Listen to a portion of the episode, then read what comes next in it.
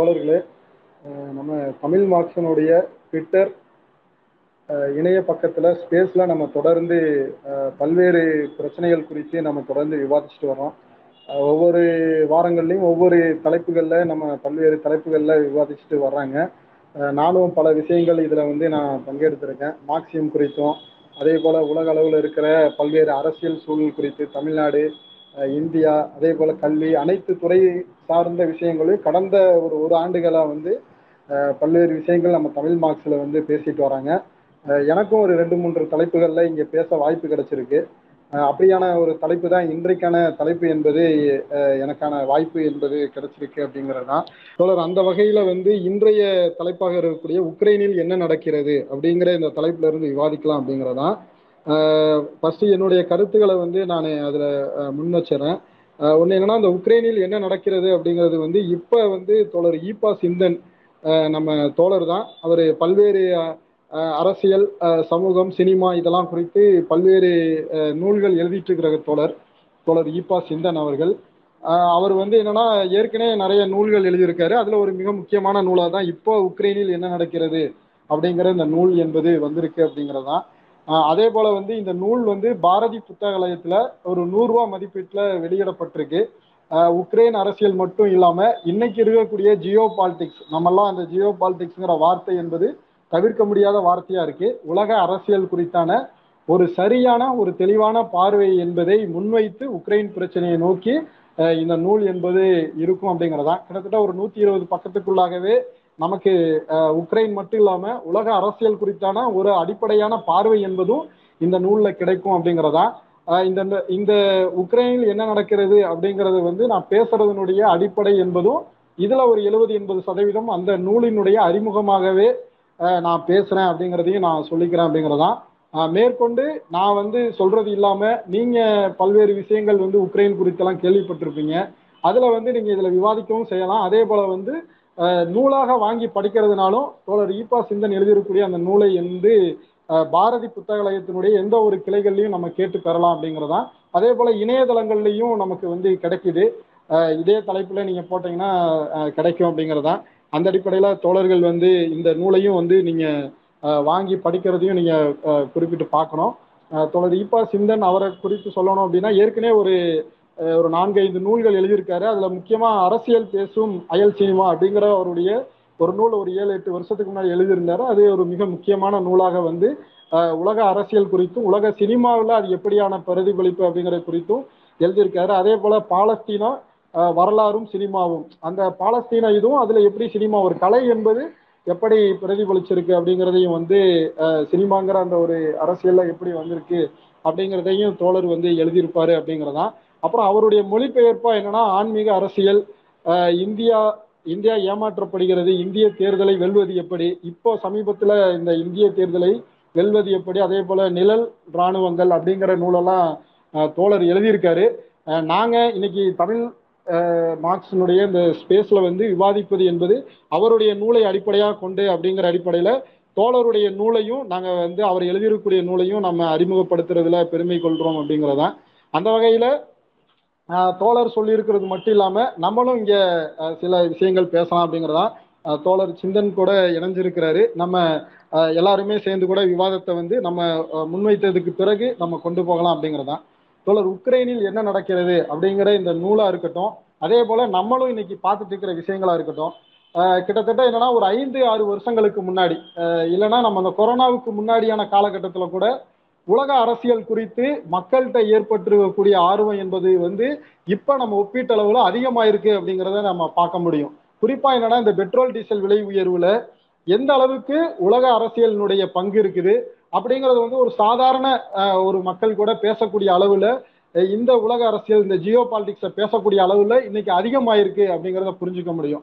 அதுக்கு எந்த அளவில் வந்து இந்த ஸ்மார்ட் போன் இதெல்லாம் வந்து காரணமாக இருக்கோ, அதை விட மிக முக்கியமாக என்னன்னா மக்களுக்கான தேடலும் அரசியல் ரீதியான விழிப்புணர்வும் அதிகமாயிருக்கு அப்படிங்கிறத சொல்ல முடியும். அதே போல இன்னைக்கு இளைஞர்கள், குறிப்பாக மாணவர்கள் மத்தியில் அனைத்தையும் தெரிந்து கொள்வதற்கான ஆர்வம் மட்டும் இல்லாமல் இன்னைக்கு இந்த சமூகத்தில் இருக்கக்கூடிய இந்த பிரச்சனைக்கான இந்த இஷ்யூவை வந்து ஒரு தீர்வை நோக்கி கொண்டு போகணும் அப்படிங்கிற ஆர்வமும் மாணவர்கள் மத்தியில இளைஞர்கள் மத்தியில உருவாகிருக்கிறது அப்படிங்கிறதையும் நம்ம வந்து புரிஞ்சுக்க முடியும் அப்படிங்கிறதான். அந்த அடிப்படையில வந்து நம்ம இன்னைக்கு உலகம் முழுவதா ஒரு பத்தி எரியக்கூடிய பிரச்சனையா என்ன பார்க்கலாம் அப்படின்னா இந்த உக்ரைன் பிரச்சனையை பார்க்கலாம். கிட்டத்தட்ட பிப்ரவரி இருபத்தி நாலாம் தேதி இந்த இராணுவ நடவடிக்கையாக இது துவங்கியது. என்ன சொன்னாங்க அப்படின்னா ரஷ்யா வந்து உக்ரைன் மீது தன்னுடைய இராணுவ நடவடிக்கையை துவங்கி இருப்பதாக சொன்னாங்க. ஆனால் உலக நாடுகள் முழுதும் என்ன சொன்னாங்க அப்படின்னா இது வந்து ரஷ்யாவினுடைய ரஷ்ய ஏகாதிபத்தியத்தினுடைய வேலை. தமிழ்நாட்டில் இந்தியாவிலையும் கூட பல பேர் உலகத்தில் கூட பல பேர் வந்து ரஷ்யா ஒரு ஏகாதிபத்திய நாடு, அந்த நாடு உக்ரைனை வந்து போர் புரிந்து தன்னுடைய நாடாக மாற்றிக்கொள்ள பார்க்கிறது அப்படிங்கிறது போலவும், குறிப்பாக நமக்கு தெரியும் தமிழ்நாட்டில் இருக்கக்கூடிய சேனல்ஸ் எல்லாம் தந்தி டிவியாக இருக்கலாம் எல்லா சேனலுமே என்னென்னா உலகம் முழுவதும் வந்து ஒரு அமைதி பூங்காவாக இருப்பது போலவும் உக்ரைன் தான் இது ஒரு மிக முக்கியமான பிரச்சனை, ரஷ்யா தான் வந்து ஒரு படு பாதகமான ஒரு மோசமான ஒரு எதிரி, ஹிட்லர் போன்ற ஒரு எதிரிங்கிற மேலே புட்டினை காட்ட முன் வச்சாங்க. அந்த அளவுக்கு நமக்கு நியூஸ் என்பதும் முன்வைக்கப்பட்டது. என்னன்னா வந்திருக்கக்கூடிய செய்திகள் எல்லாமே ஒரு சார்பான செய்திகள் தான் நம்மக்கிட்ட வந்திருக்குது. என்னன்னா எல்லாமே வந்து என்னன்னா உக்ரைன் வந்து இப்படி பாதிக்கப்பட்டிருக்கு, அந்த நாட்டினுடைய அதிபர் இப்படி வந்து இருக்கிறாரு, அதிபர் வந்து ஒரு தைரியமா எதிர்கொள்றாரு, தமிழ் மாணவர்கள் பாதிக்கப்படுறாங்க, இந்திய மாணவர்கள் பாதிக்கப்படுறாங்கிற செய்திகள்லாம் வந்த அளவுக்கு இந்த உக்ரைன் ரஷ்யா இதற்கு இடைப்பட்ட இந்த பிரச்சனை சச்சரவுகள்ல பின்னாடி இருக்கக்கூடிய வரலாறு என்ன என்பது குறித்தான பார்வை என்பதை வந்து இவங்க எந்த ஊடகங்களுமே தெளிவுபடுத்தலை, அல்லது சொல்லப்பட்ட தகவல்களுமே என்னன்னா பொய்யின் மீது கட்டப்பட்ட தகவலாக தான் இருந்துச்சு அப்படிங்கிறத நம்ம புரிஞ்சுக்க முடியும். அதுதான் நம்ம இந்த நூலிலிருந்து பார்க்கும்போது கூட என்னன்னா இதை வந்து ரொம்ப தெளிவாக சொல்றாரு தோழர். அவர் வந்து அவர் வந்து என்னன்னா இப்படி வரக்கூடிய செய்திகள்ல இருந்து மட்டும் சொல்லாம நிறைய டாக்குமெண்ட் அடிப்படையில பல்வேறு நூல்களை படித்து இந்த நூல் என்பதை வந்து அவர் ஒரு அறிவியல் பூர்வமான முறையில ஆய்வுகளுக்கு உட்பட்டு ஒரு ஆய்வுபூர்வமான முறையில ரொம்ப எளிமையான முறையில அவர் வந்து எழுதியிருக்காரு அப்படின்னு சொல்ல முடியும். அப்போ அந்த அடிப்படையில தான் உக்ரைனிய பிரச்சனையை வந்து நம்ம பார்க்க முடியும். இந்த உக்ரைனிய பிரச்சனையை பொறுத்தவரை நமக்கு வந்து ஒரு பக்கமான செய்திகள் தான் வந்திருக்கு அப்படிங்கிறது மட்டும் இல்லாம இன்னொரு பக்கம் என்ன நடக்குது அப்படின்னா ஏன் உக்ரைன் மீதான இந்த ரஷ்ய போர் என்பது ரஷ்ய போர் அப்படின்ற ஒரு கட்டத்துக்கே வந்துருச்சு, இராணுவ நடவடிக்கை என்பது போர் என்றே வந்துருச்சு. ஏன் ரஷ்யா இவ்வளவு பெரிய ரஷ்யாவால உக்ரைனை வந்து ஒரு அதோடைய நிலப்பரப்போடைய அதோடைய இராணுவத்தோடைய ஒப்பிடும் போது உக்ரைன் என்பது ஒரு சின்ன நாடு தான், இந்தியாவுக்கும் இலங்கைக்குமான ஒப்பீடு போன்று தான். ஏன் இதனால இன்னும் பிடிக்க முடியல, இன்னும் என்ன அங்கே நடந்துட்டு இருக்கு அப்படிங்கிறது உள்ளிட்டு கூட நம்ம சில விஷயங்களை பேசி நம்ம போகலாம் அப்படிங்கிறதா. தோழர்களே, முதல்ல நம்ம உக்ரைன் ரஷ்ய பிரச்சனையை வந்து பேசுறதுக்கு முன்னாடி உலக அளவில் இருக்கக்கூடிய இதுக்கு பின்னாடி இருக்கக்கூடிய அரசியலை நம்ம பேசணும்னு நினைக்கிறேன். நமக்கு தெரியும் ஆயிரத்தி தொள்ளாயிரத்தி தொண்ணூறு தொண்ணூறுகளுக்கு முன்னாடி வந்து எப்படி இருந்தது அப்படின்னா ஒன்று உலகம் முழுவதாக இருக்கக்கூடிய உலக அமெரிக்கா மற்றும் பிரிட்டன் இது போன்ற நாடுகள் தலைமையில் இருக்கக்கூடிய உலக முதலாளிகள் முதலாளித்துவ நாடுகள் ஒரு தலைமையாகவும், அதே போல் ரஷ்யா அங்கே இருக்கக்கூடிய சோசலிச கட்டுமானம் சோவியத் யூனியன் அதனுடைய தலைமையில் இருக்கக்கூடிய கம்யூனிச கட்சிகள் தலைமையில் இருக்கக்கூடிய நாடுகள் இது கொண்ட ஒரு இரண்டாம் உலக நாடுகள் ஒரு தலைமையாகவும் இருந்தது அப்படிங்கிறதா. இந்த இரண்டு துருவ நாடுகளுக்கு இல்லாமல் மூன்றாம் உலக நாடுகள் இருந்ததும் நமக்கு தெரியும். மூன்றாம் உலக நாடுகளுக்கு மிகப்பெரிய அளவில் இந்த இரண்டாம் உலக நாடாக இருக்கக்கூடிய சோவியத் யூனியன் வந்து மிகப்பெரிய அளவில் உதவிகள்லாம் செஞ்சுருக்காங்க. குறிப்பாக இந்தியாவில் கூட இன்னைக்கு பல்வேறு நம்ம அடிப்படையான கேந்திரமான தொழில்கள் கேந்திரமான உற்பத்தி சாலைகள் இதெல்லாம் வந்திருக்குன்னா நெய்வேலி லிக்னைட்டில் துவங்கி பல்வேறு இந்த பிலாய் ரூர்கேலா உருக்காலை இது போன்ற இதெல்லாம் வந்திருக்கு அப்படின்னா அதற்கு அடிப்படையான காரணம் வந்து சோவியத் யூனியன் தான். அப்படி உலகம் முழுவதும் இந்த சோவியத் யூனியன் குறிப்பாக சோவியத் யூனியனாவே ரஷ்யா அதை உள்ளடக்கிய ஒரு பதினைந்து நாடுகள் கொண்ட ஒரு கூட்டு குடியரசு அப்படிங்கிறதான். அந்த நாடுகள் அந்த சோவியத் ஒன்றியம் நமக்கு கொடுத்துருக்கக்கூடிய இந்த மாதிரியான கட்டமைப்பு என்பது வந்து சாதாரண விஷயம் கிடையாது. தமிழ்நாட்டில் இந்தியாவில் கூட என்னன்னா இன்னைக்கு ஐந்தாண்டு திட்டங்களா இருக்கலாம், ரேஷன் சிஸ்டமா இருக்கலாம், அல்லது எல்ஐசி பேங்க் போன்ற பொதுத்துறை நிறுவனங்களா இருக்கலாம், இதற்கான அடிப்படையான கட்டமைப்பை கொடுத்ததே வந்து சோவியத் யூனியன் தான். இன்னைக்கும் அரசியலமைப்பு சட்டத்தில் ஒரு தவிர்க்க முடியாத ஒரு பகுதியாக சோசலிசம் என்ற வார்த்தை இருக்குன்னு சொன்னா அதற்கும் இந்த ஒரு சோவியத் யூனியனும் அதுவும் காரணம் அப்படிங்கிறதான். நான் ஏன் இதை வந்து நான் ரொம்ப தெள்ள தெளிவாக நான் சொல்றேன் அப்படிங்கிறதுனா நம்ம இதனுடைய பார்வையிலிருந்து தான் நம்ம வந்து இந்த பிரச்சனையை நம்ம அணுகணும் அப்படிங்கிறதான். ஏன்னா இன்னைக்கு வந்து உக்ரைன் ரஷ்ய பிரச்சனையில அமெரிக்காவினுடைய பேர் எந்த அளவுக்கு அடிபடுதோ, ரஷ்யாவினுடைய பேர் எந்த அளவுக்கு அடிபடுதோ, அதை விட மிக முக்கியமா அடிபடக்கூடிய ஒரு பேர் தான் நேட்டோ. நேட்டோனா நமக்கு தெரியும், அது வந்து வட அட்லாண்டிக் கூட்டமைப்பு, நார்த் அட்லாண்டிக் அந்த கூட்டமைப்பு அப்படிங்கிறது. அந்த வட அட்லாண்டிக் கூட்டமைப்பு அப்படிங்கிறது என்னன்னா ஆயிரத்தி தொள்ளாயிரத்தி நாற்பத்தி ஒன்பது ஐம்பதுகள்ல உருவாக்கப்பட்ட கூட்டமைப்பு, நாற்பத்தெட்டு நாற்பத்தொன்பதுகள்ல. அது ஏன் அந்த கூட்டமைப்பு உருவாக்கப்பட்டுச்சு அப்படின்னா, ஆயிரத்தி தொள்ளாயிரத்தி நாற்பத்தி ஐந்துல இரண்டாம் உலக போர் முடிந்த பிறகு பிறகு ஐநா உள்ளிட்ட அமைப்புகள்லாம் உருவாக்கப்பட்டுச்சு. ஏன்னா உலகம் முழுவதா ஒரு அமைதியை ஏற்படுத்தவும், இனிமே இது போன்ற போர்கள், முதலாம் உலக போர் பாதிப்பு தெரியும், இரண்டாம் உலக போர்ல ஏற்பட்ட மிகப்பெரிய ஒரு பாதிப்பு என்பது நமக்கு தெரியும். அதனால இந்த மாதிரி பாதிப்பு ஏற்படக்கூடாது என்பதற்காக உலக அளவுல ஒரு ஒருங்கிணைப்பு என்பதும் ஒரு அமைதி சமாதானம் என்பதும் உருவாக்கப்பட்டுச்சு. அப்படி உருவாக்கப்பட்ட காலகட்டத்தில் நேட்டோன்னு சொல்லக்கூடிய ஒரு கூட்டமைப்பு என்பது உருவாக்கப்படுது ஆயிரத்தி தொள்ளாயிரத்தி நாற்பத்தி எட்டு நாற்பத்தொன்பது. உலகமே அமைதி ஒரு சமாதான வழியில எல்லாத்தையும் வந்து சரி பண்ணிக்கணும்னு போகும்போது நேட்டோ என்பது ஒரு அரசியல் கூட்டணியா மட்டும் இல்லாம இராணுவ கூட்டணியாக உருவாக்கப்படுது. அது எதற்கான இராணுவ கூட்டணின்னு சொன்னீங்கன்னா, அதனுடைய மிக முக்கியமான மோட்டோவில் ஒரு அடிப்படையானது என்னன்னா, கம்யூனிசம் சோசலிசம் என்பதை இந்த சோவியத் யூனியன்ல இருந்து ஐரோப்பிய பகுதிகளில் பரவ விடாமல் தடுப்பதற்கும், உலகினுடைய மற்ற பகுதிகளுக்கு இந்த கம்யூனிச சித்தாந்தம் பரவிவிடக்கூடாது என்பதற்காகவும் நேட்டோ இராணுவ நடவடிக்கை உருவாக்கப்படுகிறது என்பதை வெள்ள தெல்ல தெளிவா சொல்லி உருவாக்கியிருக்காங்க. அதனுடைய இராணுவத்தை, அந்த நேட்டோ இராணுவ கட்டமைப்பு, அதுல வந்து பிரிட்டன், பிரான்ஸ் எல்லா நாடுகளுமே இருக்குதுன்னு வச்சுங்க. அந்த அந்த அமெரிக்கா தான் எழுபத்தஞ்சு சதமான எழுபத்தைந்து சதமான நிதி என்பதை வந்து அந்த நேட்டோவுக்கு கொடுக்குறான். இன்னைக்கும் நேட்டோவினுடைய அட்டூழியங்கள் என்ன என்பதை வந்து இந்த நூல்ல படிச்சீங்கன்னா நம்ம தெரிஞ்சுக்க முடியும். எந்த அளவுக்கு யேமன்லையும் சிரியாவிலையும் இன்னைக்கு பாலஸ்தீன்லையும் எவ்வளவு ஒரு வன்மமான முறையில இந்த நேட்டோ படை வந்து செஞ்சுட்டு வருதுன்னு தெரியும். அப்ப நேட்டோவினுடைய அடிப்படையான நோக்கம் என்பது என்னன்னா, இந்த சோவியத் யூனியன் செய்து வரக்கூடிய அரசியல் ரீதியான அல்லது அடிப்படையான சமூகத்துல செய்து வரக்கூடிய மாற்றத்தை தடுக்க வேண்டும் என்பதுதான்.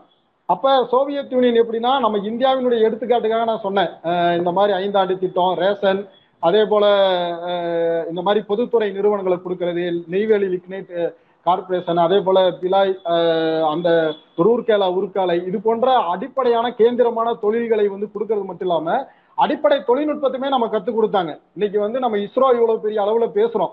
அப்ப இஸ்ரோ உள்ளிட்டு நீங்க ஹோமி பாபாவுடைய ஹிஸ்டரியெல்லாம் நீங்க எடுத்து பார்த்தீங்கன்னா தெரியும், இவர்களுக்கான அடிப்படையான பல்வேறு தொழில்நுட்பங்கள், பல்வேறு அறிவியல் கண்டுபிடிப்புகளுக்கான அடிப்படைகளை வந்து என்னன்னா, சோவியத் யூனியன் வந்து இங்கிருந்த தொழில்நுட்ப வல்லுநர்களை அழைத்து சென்று அங்க கற்றுக் கொடுத்து அனுப்புறாங்க. அது என்ன ஆகுது அப்படின்னா, இந்தியா போன்ற நாடுகள் சுயேட்சையான முறையில உருவாகுது.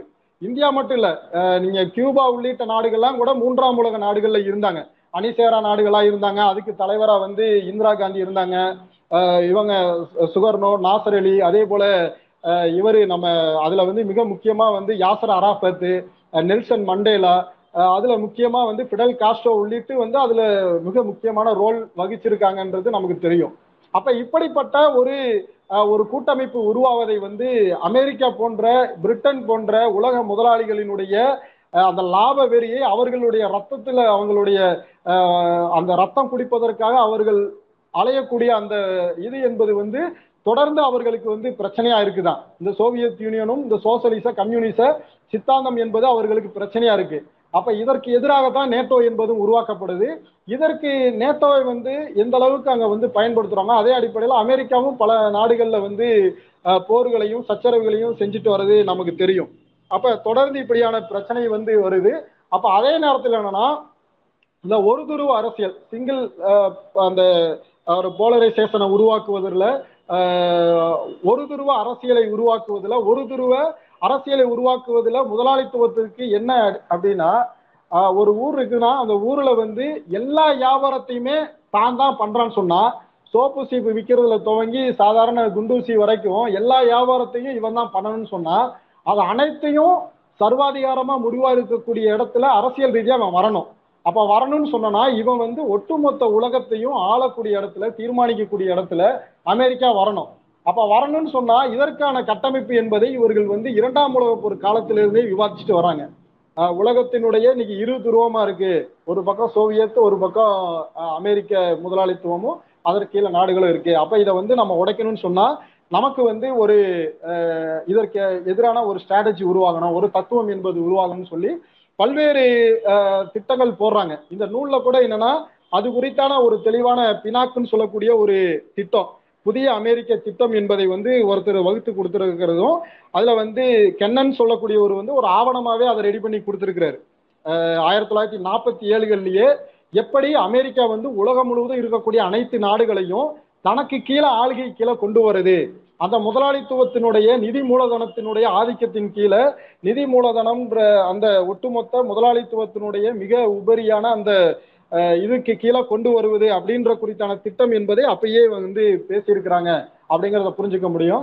அது பல கட்ட வகையில வந்து அவங்களும் வந்து தத்துவார்த்த ரீதியாக அதை வளர்த்தி கொண்டு வராங்க. வலதுசாரி அரசியல் தத்துவத்தை, அந்த வலதுசாரி முதலாளித்துவ வளர்ச்சியை, முதலாளித்துவ தத்துவத்தை அவங்க சமூக பொருளாதார ரீதியாக அரசியல் ரீதியாக அதை வளர்த்தி கொண்டு வராங்க.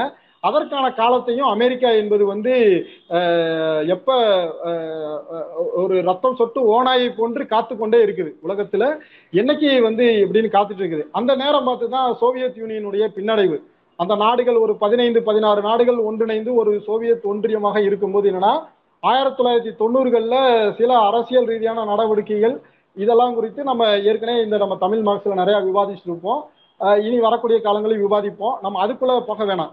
அப்போ ஒட்டுமொத்த அந்த சோவியத் யூனியன் என்பது இருந்தது ஆயிரத்தி தொள்ளாயிரத்தி தொண்ணூறுகள்ல வந்து ஒரு பின்னடைவு ஏற்படுது. அந்த சோவியத் கட்டமைப்பு, அந்த சோசலிச கட்டுமானம் என்பது வந்து ஒரு பத்து பதினைந்து ஆண்டுகளில் சில பிரச்சனைகளாக வந்து அது வந்து சிதறுண்டு போகுது அப்படிங்கிறதா, தனித்தனி நாடுகளாகவே வந்து மாறி போயிடுறாங்க. அப்படி மாறி போகும்போது தான் வந்து உக்ரைன் உள்ளிட்டு ரஷ்யா உள்ளிட்ட பல நாடுகள் வந்து பிரிஞ்சுறாங்க. Czechoslovakia, Yugoslavia, Romania, Bulgaria, Poland, அதே போல இங்கே கிர்கிஸ்தான், துர்க்மெனிகிஸ்தான், இந்த மாதிரி பல நாடுகள், இதெல்லாமே தனித்தனி நாடுகளாக வந்து உருவாகிடுது. இப்படி தனி நாடுகளாக உருவாகி அவங்க ஜெர்மன் கூட கிழக்கு ஜெர்மன் மேற்கு ஜெர்மன் இருந்து ஒரே ஜெர்மனாலாம் மாறினதெல்லாம் நமக்கு தெரியும். இப்படியெல்லாம் வந்து மாறி இருக்கு அப்படிங்கிறதான். இதுக்குள்ள வந்து என்னன்னா ரஷ்யாவுக்கும் அமெரிக்காவுக்குமான பனிப்போர் என்பது நடந்ததெல்லாம் தெரியும். அந்த பனிப்போரினுடைய வரலாறு என்பதையுமே நம்ம புரிஞ்சுக்க முடியும். அது என்னன்னா இந்த இதுதான் ஒன்று, உலகம் முழுவதா மக்களை ஒரு சோவியத் ஒரு ஒரு சோசலிச சமூக கட்டமைப்பு கீழே ஒரு மாற்றத்தை உருவாக்குவதற்கு எதிரான அமெரிக்க முதலாளித்துவமும் உலக முதலாளித்துவமும் நடத்திய போர் அப்படிங்கிறத புரிஞ்சுக்க முடியும். அது வெளிப்படையா ரஷ்யாவுக்கும் அமெரிக்காவுமான போர் நடந்ததெல்லாம் தெரியும். மற்ற வரலாறுகள்லாம் நம்ம இந்த நூல்கள்ல போகும்போது நம்ம பார்க்க முடியும் அப்படிங்கிறதான். தோழர்களே, என்னன்னா இப்போ நம்ம இந்த உக்ரைன் பிரச்சனைக்கு இவ்வளவு பெரிய வரலாற்று பின்புலத்தோட இருந்து புரிஞ்சுக்கிட்டா மட்டும்தான் புரிஞ்சுக்க முடியும் அப்படிங்கிறதுல இருந்து நான் முன்வைக்கிறேன் அப்படிங்கிறதான். இந்த நூலுமே கிட்டத்தட்ட இப்படியான வரலாற்றுல இருந்து தான் அவங்க வந்து முன்வைக்கிறாங்க அப்படிங்கிறது. கிட்டத்தட்ட அந்த நூல் வந்து ஒரு நூத்தி இருபது பக்கம் இருக்குன்னு சொன்னா ஒரு முப்பத்தைந்துல இருந்து நாற்பது பக்கங்கள் வரைக்குமே இந்த உலக அரசியலையும் உலக வரலாற்றிலும் இருந்து எடுத்து கொண்டு வந்துதான் நம்ம உக்ரைன் என்ன அப்படிங்கிறத வந்து முன்வைக்குது அப்படிங்கிறதான். அப்ப அந்த அடிப்படையில ஆயிரத்தி தொள்ளாயிரத்தி தொண்ணூறுகள்ல சோவியத் யூனியனுடைய அந்த ஒரு ஒரு பின்னடைவுக்கு பிறகு அமெரிக்காவினுடைய ஆதிக்கம் என்பது அதிகமாகுது. அந்த காலகட்டத்து தான் உலகம் முழுவதா உலகமயம், தனியார் மயம், தாராளமயம் போன்ற அந்த குளோபலைசேஷன் என்பது உருவாகுது. நம்ம எல்பிஜின்னு நம்ம கேள்விப்பட்டிருப்போம், அதாவது லிபரலைசேஷன், பிரைவேட்டைசேஷன், குளோபலைசேஷன் அப்படின்னு சொல்லக்கூடிய அந்த எல்பிஜி, அந்த இதெல்லாம் வந்து ஆயிரத்தி தொள்ளாயிரத்தி தொண்ணூறுகளுக்கு அப்புறம் உருவாகுது. இந்தியா உள்ளிட்ட பல நாடுகள், மூன்றாம் உலக நாடுகள், இன்னும் உலகத்தினுடைய அனைத்து நாடுகளுமே இந்த உலகமய இது கீழே வராங்க, உலக முதலாளித்துவ வலையின் கீழே வருது. அப்ப இயல்பாகவே அமெரிக்காவினுடைய கை என்பது ஓங்கி இருக்குது. நமக்கு தெரியும் அமெரிக்காவினுடைய அந்த திட்டம் என்பது ஒரு முதலாளித்துவ லாப வெறியினுடைய திட்டம் தான். நம்ம ஏற்கனவே இங்க நம்ம மார்க்சிய நூல்கள் குறித்து பேசும்போது நம்ம இங்க படிச்சிரு நம்ம விவாதிச்சிருக்கோம் தமிழ் மார்க்ஸ்ல. என்ன அப்படின்னா முதலாளித்துவத்தினுடைய லாப வெறி என்பது வந்து மனிதனுடைய சிந்தனைக்கு அப்பாற்பட்டது அப்படின்னு. ஏன்னா மனிதனால சிந்திக்க, மனிதனுடைய எல்லையவே அது கூட்டிட்டு போய் மனிதனுடைய ஒட்டுமொத்த சுயநலத்தினுடைய எண்டுக்கு அது இழுத்து போகிறது தான் இந்த லாப வெறி. அப்ப இப்படிப்பட்ட அந்த லாப வெறி என்ன ஆகும் அப்படின்னா நீங்க வந்து ஒரு மனிதனை மனிதனா கூட ஒப்பிட செய்யாது. அப்ப அதை வந்து நம்ம இந்த தொண்ணூறுகளுக்கு பிறகான காலகட்டங்களில் நம்ம பார்க்க முடியும். குறிப்பா அமெரிக்கா வந்து என்னன்னா பல நாடுகள் மீது நேரடியான இராணுவ நடவடிக்கைகள், தாக்குதல்கள், பயங்கரவாத நடவடிக்கைகள் இதெல்லாம் செஞ்சிருந்தாலும், நீங்க அல் கொய்தா போன்ற தீவிரவாத இதெல்லாம் உருவாக்கி நாடுகளை சச்சரவுகளுக்குள்ள தள்ளி இருந்தாலும், நேரடியாக வந்து ஈராக் மற்றும் ஆப்கான் பகுதிகளில் ரெண்டாயிரத்துக்கு பிறகு தலையிடுது. அந்த இரட்டை கோபுர அந்த தாக்குதல்லாம் நமக்கு தெரியும். அதுக்கு பின்னாடி இருக்கிற இதெல்லாம் நம்ம பேசலாம் அப்படிங்கிறதா. ஆனால் அதுக்கப்புறம் என்னன்னா, இந்த ஆப்கான் ரெண்டாயிரத்திக்கு பிறகு ஆப்கான் மற்றும் ஈராக் பகுதிகளில் நேரடியாக அமெரிக்கா வந்து இராணுவ தாக்குதல்களில் ஈடுபடுறாங்க. அவங்கள பொறுத்தவரை என்னன்னா, மத்திய கிழக்கு நாடுகளை பிடிப்பது என்பதற்கு பின்னாடி இருக்கக்கூடிய ஒரு மிக முக்கியமான அரசியல் என்ன அப்படின்னா, இப்போ நம்ம பேசையில முதல்ல ஒரு விஷயத்த பேசணும். என்னன்னா, நேட்டோ நாடுகள், சோவியத் யூனியன், சோசியலிசம், அந்த கம்யூனிச அரசியல், அதை வளர விடாம தடுப்பதற்கான அமெரிக்க முதலாளித்துவத்தினுடைய சூட்சமெல்லாம் பார்த்தோம். அப்ப அமெரிக்க முதலாளித்துவ சூட்சமத்துக்கு பின்னாடி இருக்கக்கூடிய இன்னொன்று என்னன்னா, மிகப்பெரிய அந்த லாப வெறி, மனிதனால் சிந்திக்க அந்த லாப வெறியினுடைய அடிப்படையாக ஆயிரத்தி தொள்ளாயிரத்தி எண்பது தொண்ணூறுகளுக்கு பிறகு என்னன்னா, கச்சா எண்ணெய் வியாபாரம், அந்த எண்ணெய் வியாபாரம் என்பது மிக அடிப்படையாக மாறுகிறது. நம்ம கூட பெட்ரோ டாலர்ன்ற வார்த்தையெல்லாம் இப்போ நம்ம கேட்டு கேள்விப்பட்டிருப்போம். அந்த பெட்ரோலிய பொருட்களை வந்து டாலரில் வாங்குவது தான் பெட்ரோ டாலர் அப்படின்ற வார்த்தைகள்லாம். அப்போ அந்த எண்ணெய் வந்து கச்சா எண்ணெயினுடைய வந்து ஒரு உலகத்தினுடைய ஒரு தொட்டிலாக எங்கே இருக்குன்னா, மத்திய கிழக்கு நாடுகள் தான், அந்த கல்ஃப் கண்ட்ரீஸில் தான் இருக்குதுன்றதை நமக்கு தெரியும். அப்போ அந்த மத்திய கிழக்கு நாடுகளில் இருக்கக்கூடிய இந்த எண்ணெய் வளங்களை கைப்பற்றணும்னு சொன்னா, அங்க இருக்கக்கூடிய அடிப்படையான பலவீனமான கண்ணிகளை வந்து கைப்பற்றுறதுன்னு முடிவெடுக்கிறான். ஒன்று, சவுதி அரேபியா, துருக்கி போன்ற நாடுகள் ஆல்ரெடி அமெரிக்காவினுடைய அடிவருடியாக மாறிட்டாங்க, அமெரிக்காவினுடைய இதாக மாறிடுச்சு அப்படின்றத புரிஞ்சுக்க முடியும். ஆனால் ஈரான், ஈராக்கு, ஆப்கான் போன்ற நாடுகள்லாம் எப்படின்னா, அமெரிக்கா ஏகாதிபத்தியத்துக்கு எதிராக இருக்கிறது மட்டும் இல்லாமல் சுயேட்சையான செயல்பாடுகள் இருக்கா. ஆயிரத்தி தொள்ளாயிரத்தி எண்பதுகள்லாம் என்னன்னா, ஆப்கானிஸ்தான்ல ஒரு கம்யூனிஸ்ட் கட்சியை ஆட்சிக்கு வர அளவுக்கான சூழல் ஏற்பட்டது. சோவியத் யூனியன் நேரடியாக படையெல்லாம் உள்ள அனுப்பக்கூடிய அளவில் வந்து மாற்றம் ஏற்படுத்தலாம் தெரியும். அப்போ அந்த அடிப்படையில் தான் அல் கொய்தாவை அங்கே வளர்த்த வரலாறுலாம் நம்ம நீங்கள் இணையதளங்களில் தேர்ந்தீங்கன்னா தெரிஞ்சுக்கலாம். அப்போ அதனால தான் திட்டமிட்டு ஆப்கான்லேயும் ஈராக்லேயும் உள்ளே இறங்குறாரு. இறங்கி ஈராக்ல வந்து இப்போ இது இருக்குன்னு சொல்லி, இன்னைக்கு உலகத்தினுடைய ஒரு மிக முக்கியமான தலைவராக பார்க்கப்பட்ட சதாம் ஹுசேனை மிக வன்மமான முறையில், ஒரு அநீதியான முறையில் ஒரு படுகொலை என்பதை நடக்குது. இன்னைக்கும் நம்ம பேச வேண்டிய ஒரு படுகொலை என்னன்னா, சதாம் ஹுசேனுடைய படுகொலை. அது சதாம் ஹுசேனை வந்து படுகொலை செய்வது, இங்கேயும் வந்து ஆப்கான் தேசத்தை கிட்டத்தட்ட இன்னைக்கு இருபது ஆண்டுகள் போட்டு அதை வந்து சின்னாபின்னமா ஆக்கி விட்டு இன்னைக்கு போயிருக்கிறாங்க. ஆனா இதுல பின்னாடி இருக்கக்கூடிய ரெண்டாயிரத்துக்கு பிறகு ஏற்பட்ட அரசியல்ல இந்த நூல்ல மிக முக்கியமா நம்ம புரிஞ்சுக்க வேண்டியது என்னன்னா, இன்னைக்கு உலகம் முழுவதா சோவியத் யூனியன் தொண்ணூறுகளுக்கு பிறகு இல்லாத ஒரு காலகட்டத்துல அமெரிக்கா தான் தான் தான் அடிச்ச மூப்பு தான், தான் தான் வந்து எல்லாத்தையும் தீர்மானிக்கிற இடத்துல யாரைனாலும் நான் வேட்டையாடி சாப்பிட முடியுன்ற ஒரு காலகட்டம் வந்ததுக்கு பிறகு தன்னுடைய அந்த அதீதமான லாப வெறியினால தன்னுடைய இதுல தன்னுடைய செல்வ வளங்கள்ல ஒரு பெரும் பகுதியை வந்து இராணுவத்துக்கு செலவழிக்குது.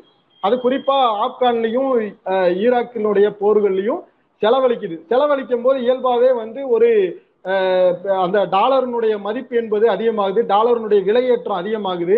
டாலருடைய விலைகள்ல, டாலருடைய மதிப்புல ஏதேனும் ஒரு பொருளை வாங்குவதுன்னு முடிவெடுத்தா அது வந்து பெரிய அளவில் இன்னைக்கு டாலர்ல வந்து எழுபத்தெட்டு ரூபா எண்பது ரூபான்னு இருக்குது. ரூபில் பார்த்தீங்கன்னா இந்திய ரூபாயில ரெண்டு ரூபா தான் நமக்கு ரூபில் ரூபில் கணக்குல. இப்போ ரூபில் கணக்குல இன்னைக்கு பெட்ரோல் எல்லாம் வாங்கினோம் அப்படின்னா நமக்கு ரொம்பவுமே அதிக அளவிலான காசு இன்னுமே மிச்சப்படுத்த முடியும். நிறைய அளவிலான பொருட்களுடைய இந்த பணவீக்கத்தை எல்லாம் கட்டுப்படுத்த முடியும், எல்லாம் செய்ய முடியும். இது ஆயிரத்தி தொள்ளாயிரத்தி இது ரெண்டாயிரத்துல ஏற்பட்டுச்சு. அப்ப டாலருனுடைய விலையேற்றம், அமெரிக்காவினுடைய அந்த தவறான, இப்போ அந்த ரெண்டாயிரத்துக்கு பிறகான காலகட்டத்துல குறிப்பா வந்து அமெரிக்காவினுடைய அந்த தவறான அந்த லாப வெறியினுடைய அவர்களுடைய நோக்கத்தால என்ன ஆகுது அப்படின்னா, இந்த காலகட்டத்துல ஐரோப்பிய நாடுகள் வந்து டாலர்ல எண்ணெயை வாங்குறத வந்து நிறுத்துறாங்க, ஆயில் வாங்குறது வந்து நிறுத்திட்டு அவங்க வந்து ஏற்கனவே வந்து ரஷ்யாவோட வச்சிருந்த ஒரு கூட்டணி அடிப்படையில ரஷ்ய நாடுகள்ல ரஷ்யாட்ட இருந்து இது வாங்குறதுன்னு முடிவெடுக்கிறாங்க. எதனா ஆயில் வாங்குறதுன்னு முடிவெடுக்கிறாங்க, ஆயில் வாங்குறது, கச்சா எண்ணெயை வாங்குறதுன்னு முடிவெடுக்கிறாங்க. முடிவெடுத்து அந்த ஒரு காலகட்டம் இருக்கு பார்த்தீங்களா, ரெண்டாயிரத்தி ஒன்று ரெண்டுக்கு பிறகு நேரடியாக இராணுவ நடவடிக்கையில் அமெரிக்கா ஈடுபடக்கூடிய காலகட்டத்தை பயன்படுத்தி தான் சீனாவும் தன்னை பல துறைகளில் வந்து தன்னை வளர்த்தி கொண்டது. சீனா வந்து ஆயிரத்தி தொள்ளாயிரத்தி தொண்ணூறுகள்ல சீனாவினுடைய நிலைமையை நம்ம வந்து பார்த்தோம் அப்படின்னா அது அவ்வளவு பெரிய வித்தியாசம் இருக்கும், இந்தியாவோட கூட ஒப்பிட முடியாத அளவுக்கான பொருளாதார நிலைமையில தான் இருந்துச்சுன்னு சொல்ல முடியும். ஆயிரத்தி தொள்ளாயிரத்தி எண்பது எழுபதுகள் காலகட்டத்தில எல்லாம் நம்ம சொல்ல முடியும் சீனாவுக்கும் இந்தியாவுக்குமான வேறுபாட்டை. அப்ப அந்த ரெண்டாயிரத்துக்கு பிறகு வந்து சீனாவும் பயன்படுத்தி கொள்ளுது, குறிப்பா ரஷ்யாவும் பயன்படுத்தி கொண்டு எண்ணெயை வந்து தன்னுடைய ரூபில வந்து மிக குறைவான அடிப்படையில வந்து கொடுக்குறாங்க, யாருக்கு ஐரோ யூரோப் கண்ட்ரிஸ் முழுக்க கொடுக்குறாங்க. அதுல வந்து இந்த நூல்ல வந்து குறிப்பா சில புள்ளி விவரங்கள் வந்து சொல்றாரு. அது என்னன்னா கிட்டத்தட்ட அந்த ரெண்டாயிரத்தி ஐந்து ஆறு காலகட்டங்கள் நாலு ஐந்து அந்த காலகட்டங்கள்ல ரஷ்யாவில இருந்து ஐரோப்பாவிற்கு போகக்கூடிய இயற்கை எரிவாயுனுடைய அளவு எவ்வளவுனா கிட்டத்தட்ட முப்பத்தி மூணு சதமான ஐரோப்பியா ஐரோப்பாவினுடைய தேவைகளை வந்து ரஷ்யாவினுடைய இயற்கை எரிவாயு பூர்த்தி செஞ்சிருக்கு. கிட்டத்தட்ட அது நூறு மில்லியன் டன் அப்படிங்கிறாங்க. அப்ப அந்த அளவுக்கு வந்து அதை இயற்கை எரிவாயு என்பது இது பண்ணிருக்கு. அதே போல எரிசக்தி எண்ணெயினுடைய அளவு என்னன்னா கிட்டத்தட்ட இல்ல முப்பத்தொன்பது சதமான இயற்கை எரிவாயுவும் முப்பத்தி மூணு சதமான எரிசக்தி எண்ணெயும் வந்து ரஷ்யாவில இருந்து போகுது. கிட்டத்தட்ட ஒரு நாற்பது சதமான ஐரோப்பாவினுடைய தேவையே ரஷ்யாவில இருந்து தான் போகுது. இப்ப இங்கதான் நம்ம ஒட்டுமொத்தமான ஒரு புள்ளிக்கே வர்றோம். அப்ப ரஷ்யாவில இருந்து ஐரோப்பாவுக்கு வந்து இப்படி போகுது அப்படின்னு சொன்னா அது எந்த வழியா போகுதுன்னு பாத்தீங்கன்னா உக்ரைன் வழியா போகுது. உக்ரைன் என்னன்னா ஏற்கனவே சோவியத் யூனியனுடைய ஒரு பகுதியாக இருந்த உக்ரைன்ல இந்த எரிவாயு என்பது இந்த எண்ணெய் என்பது ஆயில் என்பது ஆயில் கேஸ் என்பது ஏற்கனவே போயிட்டு இருந்ததுதான். அந்த அடிப்படையில இருந்துதான் வந்து இந்த ஒரு தனி நாடுகளாக பிரிஞ்சுக்கிட்ட பிறகும் போகுது. இதுல வந்து உக்ரைனுமே மிகப்பெரிய அளவுல தன்னுடைய பொருளாதாரத்தை பெருக்கிக்க முடியும். உக்ரைனுமே அதுல போகக்கூடிய கேஸ் மற்றும் அதுல இருக்கக்கூடிய எண்ணெய் வளங்களை பயன்படுத்திக்க முடியும். ஆஹ் ரஷ்யாவிற்கு வந்து மிக நீண்ட காலம் தர வேண்டிய கடனை கூட கொடுக்காமயே இருந்துச்சுன்றதெல்லாம் நம்ம இந்த நூல்ல படிக்கும் போது நம்ம தெரிஞ்சுக்க முடியும். அப்ப அந்த அளவுக்கு என்னதான் உக்ரைன் ரஷ்யா தனிய நாடாக இருந்தாலுமே இந்த வகையில வந்து இவங்களுக்குள்ள ஒரு நெருக்கம் என்பது ஏற்பட்டுச்சு அப்படிங்கிறதா. இதே காலகட்டத்துலதான் ஆஹ் ஒரு மிக முக்கியமான ஒரு இதை பார்க்க முடியும். நேட்டோவினுடைய அமெரிக்காவினுடைய நோக்கம் என்பது சோசலிசம் மற்றும் கம்யூனிசத்தை பரவிடாமல் தடுப்பது மட்டும் இல்லாம ஐரோப்பாவில் இருக்கக்கூடிய ஜெர்மனை வந்து தனிமைப்படுத்த வேண்டும் என்பது அவர்களுடைய அடிப்படையான நோக்கம். ஜெர்மன் என்னன்னா அவங்களுடைய மிக அவங்க கண்ணை ஊர்த்திட்டே இருக்கக்கூடிய ஒரு நாடு. எப்படி ஜப்பான் இருக்குதோ இது மாதிரி வந்து ஆசியாவில் வந்து இருக்குதோ அது மாதிரி ஜப்பான் வந்து இன்னைக்கு அமெரிக்காவினுடைய இதாக மாறிடுச்சுன்னு. பட் ஜ ஜெர்மன் வந்து அவன் ஒரு முதலாளித்துவ நாடாக இருந்தாலும் அவன் வந்து அமெரிக்காவினுடைய ஒரு கட்டுப்பாட்டுக்கு கீழே வரணும் அப்படின்னா அவனையும் வந்து ஒரு ஒரு கண் வச்சிருந்தான். பட் என்னன்னா ஜெர்மன் என்ன முடிவு எடுக்கிறான் அப்படின்னா இவன் யூரோப்ல இருந்து இந்த இது வர்றது மட்டும் இல்லாம நேரடியா வந்து ரஷ்யாவில இருந்து அந்த பால்டிக் கடல் பகுதியா வந்து நேரடியாவே ரஷ்யாவில இருந்து ஜெர்மன் நாட்டிற்கே வந்து எண்ணெய் வாங்குறதுன்னு முடிவெடுக்கிறான். அந்த முடிவெடுத்து அது வந்து வாங்குறாங்க.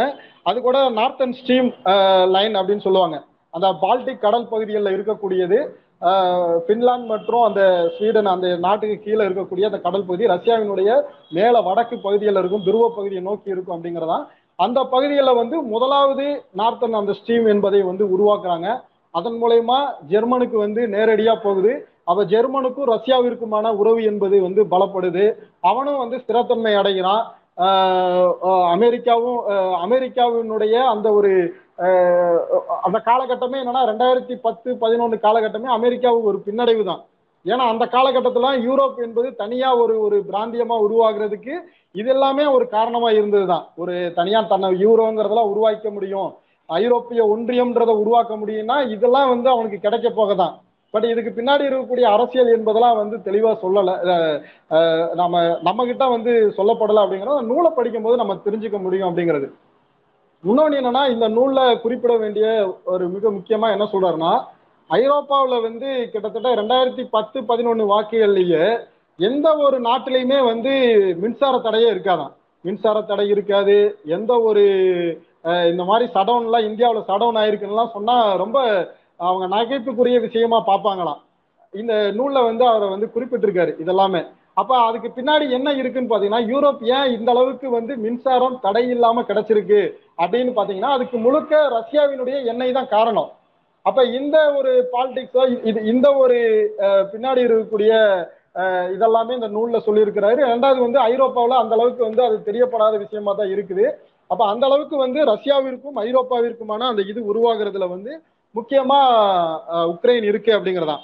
அப்ப அந்த வகையில இருந்துதான் அமெரிக்கா என்ன திட்டமிடுறான் அப்படின்னா ஒண்ணு சீனாவினுடைய வளர்ச்சியை வந்து தடுக்கணும். சீனா ஒரு பக்கம் தொண்ணூறுகளுக்கு பிறகு அதனுடைய வளர்ச்சி, ரெண்டாவது ரஷ்யாவினுடைய வளர்ச்சி, இந்த ஜெர்மன் இதை உள்ளிட்ட ஐரோப்பாவில் வந்து இவனுடைய அந்த ஆதிக்கத்தை வந்து இவனுடைய அந்த இதை தடுக்கணும்னு சொன்னா இவன் முடிவெடுக்கிறான். அப்பதான் வந்து அங்க மத்திய கிழக்கு பகுதிகளில் ஏற்கனவே பல சச்சரவுகளை உருவாக்குறது. நீங்க தெரியும் அல் கொய்தா இது போன்ற தீவிரவாத அமைப்புகளை உருவாக்கியது நேரடியாக அமெரிக்கா தான் பண்டு கொடுத்து உருவாக்குனது தெரியும். நீங்க வந்து பாலஸ்தீனம் இஸ்ரேல் பிரச்சனையை நமக்கு தெரியும். ஒரு சொந்த ஒரு நாட்டு மக்களைவே இன்னைக்கு அகதிகளாக மாற்றிருக்கக்கூடியது தெரியும். எந்த அளவுக்கு இஸ்ரேலிய இராணுவம் அமெரிக்காவினுடைய வேட்டை நாயாக இருந்து ஒரு ரத்தம் குடிக்கும் மோனாயாக செயல்படுகிறது என்பதெல்லாம் நம்ம புரிஞ்சுக்க முடியும்.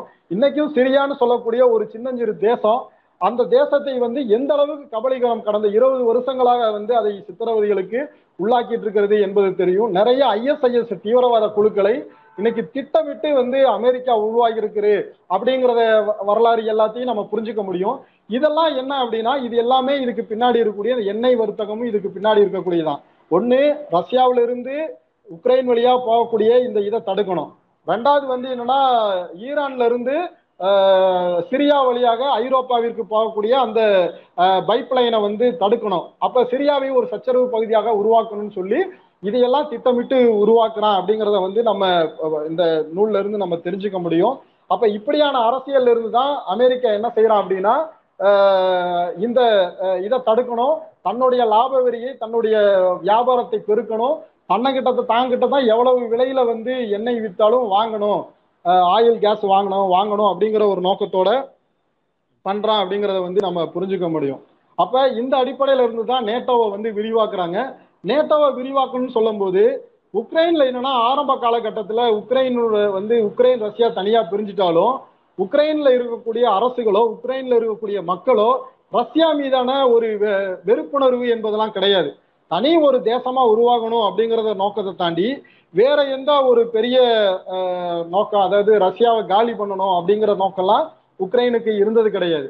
ஆனா அதை எப்படி அமெரிக்கா உள்ளிட்ட நேட்டோ நாடுகள் வந்து காத்திருக்கிறான், எப்படி வந்து உக்ரைன்ல பிரச்சனையை ஏற்படுத்துறது அப்படின்னு சொல்லி பார்க்கும்போது தான் உக்ரைன்ல என்னன்னா ஒரு ரெண்டாயிரத்தி நாலு ஐந்து வாக்குல வந்து ஒரு அரசியல் மாற்றம் என்பது ஏற்படுது. அது வரைக்கும் என்னன்னா நேரடியா அமெரிக்கா ரஷ்யாவிற்கு ஓரளவுக்கு சப்போர்ட்டா இருக்கக்கூடிய நாடுகள் வந்து இருந்தாலும், அந்த அரசுகள் இருந்தாலும் அதற்கு மாற்றாக ஒரு அரசை உருவாக்க முடியும் அப்படிங்கிற அடிப்படையில ஒரு புரட்சியவே அவங்க ஏற்படுத்துறான்.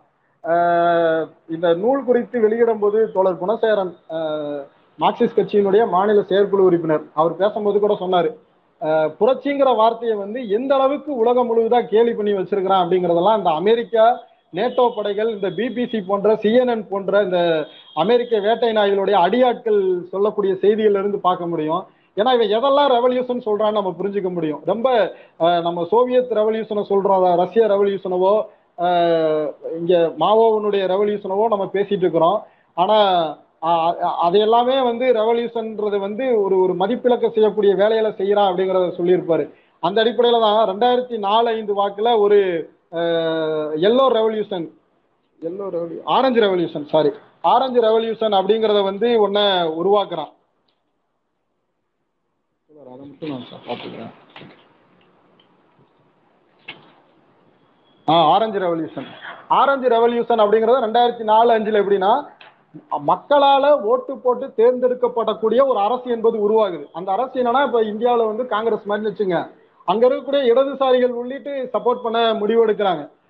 ஆயிரத்தி தொள்ளாயிரத்தி தொண்ணூத்தி ஆறுகள்ல எல்லாம் அந்த உக்ரைன் கம்யூனிஸ்ட் கட்சி வந்து ஒரு மிக பலம் பொருந்திய கட்சியாக இருக்குது. அந்த கட்சியை எப்படியெல்லாம் அழிச்சாங்க, எப்படியெல்லாம் வலதுசாரிகள் அதிதீவிர வலதுசாரிகள்லாம் உருவானாங்கன்ற சுவாரஸ்யமான விஷயங்கள்லாம் இந்த நூல்ல படிக்கும் போது நம்ம தெரிஞ்சுக்க முடியும்.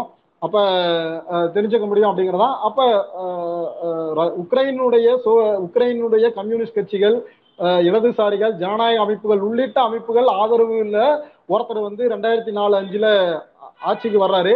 ஆனா அதற்கு எதிராக வந்து ஒரு வேணுனே ஒரு சச்சரவுகளை இதை ஏற்படுத்தி அமெரிக்காவினுடைய நேட்டோவினுடைய ஒரு கைக்கூலியை வந்து அன்னைக்கு வந்து ஆட்சி அமர்த்துறாங்க. ரெண்டாயிரத்தி நாலு அஞ்சுகள்ல வந்து போடுறாங்க.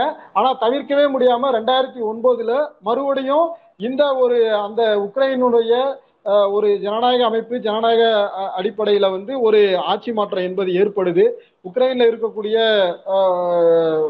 உக்ரைனுடைய அந்த நலனை முன்னிறுத்தக்கூடிய ஒரு அரசு ஏற்படுது அப்படிங்கிறதான். அந்த அரசு என்னன்னா உக்ரைனிய ஒரு முதலாளித்துவ அரசு தான். அது ஒன்றும் பெரிய அளவுல வந்து ஒரு மாற்றத்தை கொண்டு வந்துருந்தாலும் இல்லை. ஆனா அமெரிக்க நேட்டோவினுடைய அந்த சுயநலத்துக்கு எதிராக செயல்படணும் அப்படின்னு சொல்லும் போது என்னன்னா, ஒரு மாற்றத்தை அது செயல்படணும்னு சொன்னா இப்படியான ஒரு இது தேவை அப்படிங்கிற அடிப்படையில ஒரு ஆட்சி மாற்றம் ஏற்படுது. யானுகோவிச் அப்படின்னு சொல்லக்கூடியவர் வந்து தலைமையில ஆட்சி மாற்றம் ஏற்படுது. அவர் என்னன்னா ரஷ்யாவோட ஒரு நட்புறவு வந்து அவர் வந்து பேணினாலுமே உக்ரைன் என்பது ஒரு தனி ஒரு முதலாளித்துவ அரசாக உருவாக்குறது அப்படிங்கிறது தான் அவருமே ஒரு நோக்கமா வச்சிருக்கிறாரு. ஆனா நேட்டோவோட இணையக்கூடாது அப்படிங்கிறதுல ஒரு நோக்கமா இருக்காரு அப்படிங்கிறதான். அப்பதான் வந்து என்னன்னா அந்த யானுகோவிச்சுக்கு எதிராக வந்து பல வகையில வந்து அரசியல் சதி வேலைகள்ல நேரடியாக வந்து சிஐஏவும் நேட்டோவும் இறங்குது. அப்ப அந்த அடிப்படையில தான் ரெண்டாயிரத்தி பதினாலுல திட்டமிட்டு உக்ரைனுக்குள்ள ஒரு பெரிய கலவரத்தை என்பது ஏற்படுத்துறாங்க. மைதான் ரெவல்யூஷன் சொல்லி இன்னொரு ஒரு ரெவல்யூஷன். அந்த யானுகோவிச் அப்படிங்கிறவர் தான் ரெண்டாயிரத்தி நாலுலையும் வின் பண்ணியிருப்பாரு. அவருக்கு எதிரான சதி வேலையை பண்ணி தான் வேற ஒரு ஒரு ஆட்சி மாற்றத்தை ஏற்படுத்தியிருப்பாங்க. அதுதான் ரெண்டாயிரத்தி ஒன்பதுல இவர் வந்ததுக்கு அப்புறம் மறுபடியும் இவருக்கு இவருடைய இதுக்கு எதிராகத்தான் வந்து ரெண்டாயிரத்தி பதினாலுல பிரச்சனைகளை ஏற்படுத்தி நாடு முழுவதா கலவரத்தை ஏற்படுத்தி, குறிப்பா என்னன்னா நீங்க உலகமே வந்து உலகமே வந்து ஹிட்லரை முசோலினியை வந்து நம்ம எந்த அளவுக்கு மிக மோசம்னு சொல்றோம்னா நம்ம போன்ற ஆட்கள் மட்டும் கிடையாது, ஜனநாயகவாதிகள் இவங்க மட்டும் இல்லாம உலக முதலாளித்துவவாதிகளே கூட, அமெரிக்கா பிரிட்டன் போன்ற முதலாளித்துவவாதிகளே கூட ஹிட்லரை மிக மோசமான ஆளுன்னு சொல்லக்கூடியதை நம்ம பார்க்க முடியும், சினிமாக்கள்ல பார்க்க முடியும், நேரடியாவே பார்க்கலாம். அப்ப அப்படி இருக்கக்கூடிய ஒரு காலகட்டத்தில் நேரடியாக நாங்கள் ஹிட்லர் முசோலினுடைய நியோ நாஜிஸ்ன்னு சொல்லக்கூடிய ஒரு கும்பல் உள்ளிட்டு இதுல கலவரத்துல ஈடுபடுறான். நேரடியா கலவரத்துல ஈடுபட்டு திட்டமிட்டு உக்ரைன்ல வந்து ஒரு பிரச்சனையை ஏற்படுத்தி ரெண்டாயிரத்தி பதினாலுல ஒரு ஆட்சி கவிழ்ப்பை ஏற்படுத்தி ஒரு ஆட்சி மாற்றம் என்பது ஏற்படுது. அது நேரடியாக அமெரிக்க நேட்டோவினுடைய ஒரு பொம்மை அரசாக உருவாக்கப்படுது. அந்த பொம்மை அரசு உருவாக்கப்பட்டதனுடைய நோக்கமே என்னன்னா ரஷ்யர்களுக்கும், அதாவது உக்ரைன் என்பது எப்படின்னா பூர்வீக அங்க ஒரு பெரும்பாலான பகுதி ரஷ்ய மக்களும் உக்ரைனிய பூர்வீகமான உக்ரைனிய மக்களும் இன்னும் சில தேசிய மக்களும் இருக்கிறாங்க, தேசிய இன மக்களும் இருக்காங்க அப்படிங்கிறதான். குறிப்பா என்னன்னா அந்த உக்ரைனுடைய கிழக்கு பகுதிகளில் வந்து பெரும்பாலான அளவுல வந்து ரஷ்ய இனம் ரஷ்ய மொழி பேசக்கூடிய உக்ரைனியர்களும் மேற்கு பகுதியில வந்து உக்ரைனிய தேசத்தை சார்ந்த உக்ரைனிய மொழி பேசக்கூடியவர்களும் இருக்கிறாங்க அப்படிங்கிறத நம்ம புரிஞ்சுக்க முடியும்.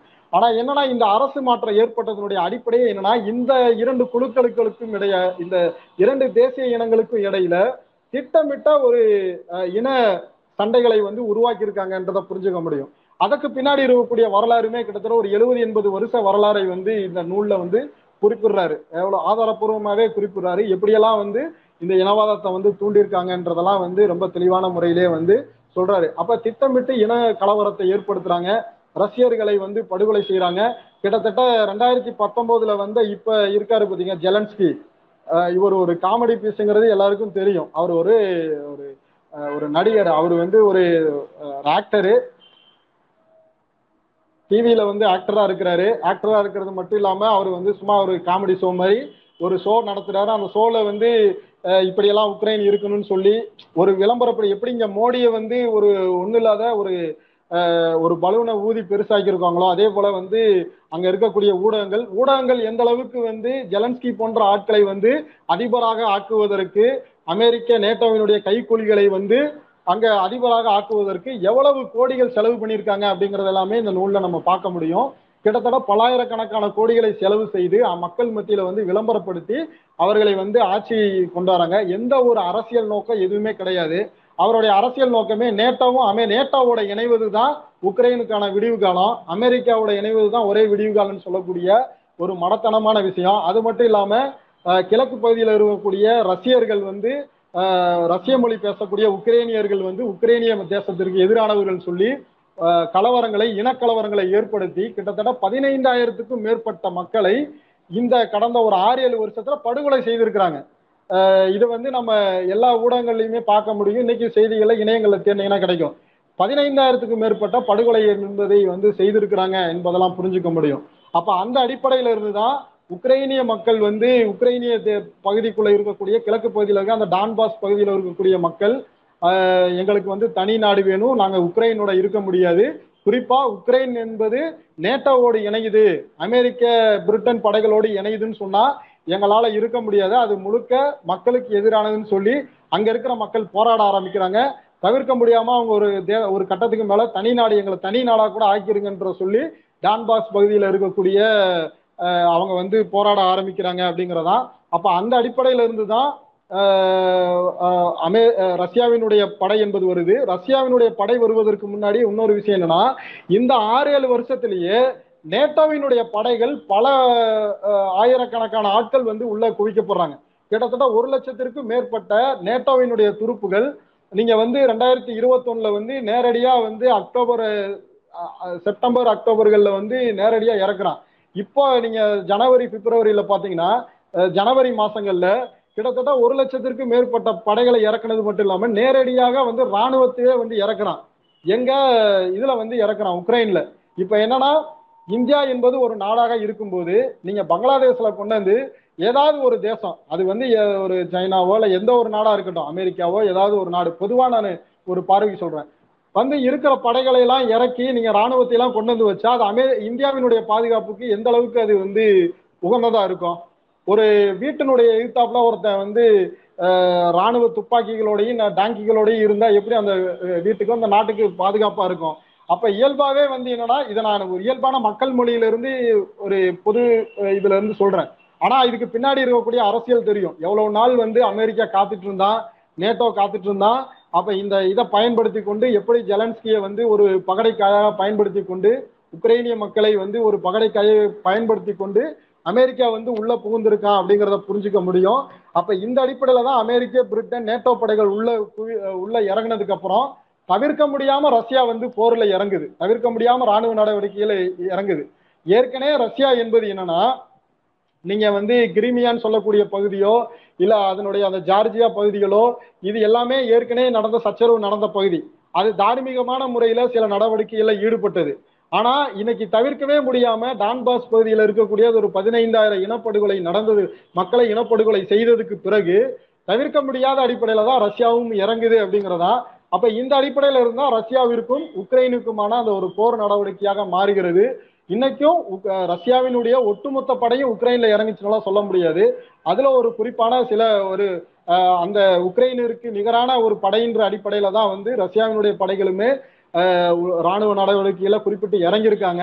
அவங்க பிப்ரவரி இருபத்தி நாலாம் தேதி போர்ல அந்த ராணுவ நடவடிக்கையில இறங்க இறங்கி இன்னைக்கு போருங்கிற அளவுக்கு போனதுக்கு பிறகுமே அவங்க சொல்லக்கூடிய நிபந்தனை என்ன அப்படின்னா, உக்ரைன் வந்து ரஷ்யாவோட இணையின்றதெல்லாம் நோக்கம் கிடையாது. ஒருவேளை வந்து விளாடிமிர் புடினுக்கு கூட அப்படி ஒரு நோக்கம் இருந்தாலுமே வெளிப்படுத்திட முடியாது, அதை பேசிடலாம், இது பண்ணிடலாம். இன்னைக்கு அவங்களுடைய அடிப்படையான நோக்கம் என்னன்னா, நேட்டோ அமெரிக்காவோட இணைய மாட்டோம், உக்ரைன் என்பது ஒரு தனி ஒரு குடியரசாக இருப்போம் அப்படிங்கிறத வந்து அது உறுதிப்படுத்தினாலே, அந்த உத்தரவாதத்தை கொடுத்தாலே போதும். ஆனா இன்னைக்கு வரைக்கும் ஜெலன்ஸ்கி சொல்ல மாட்டாரு.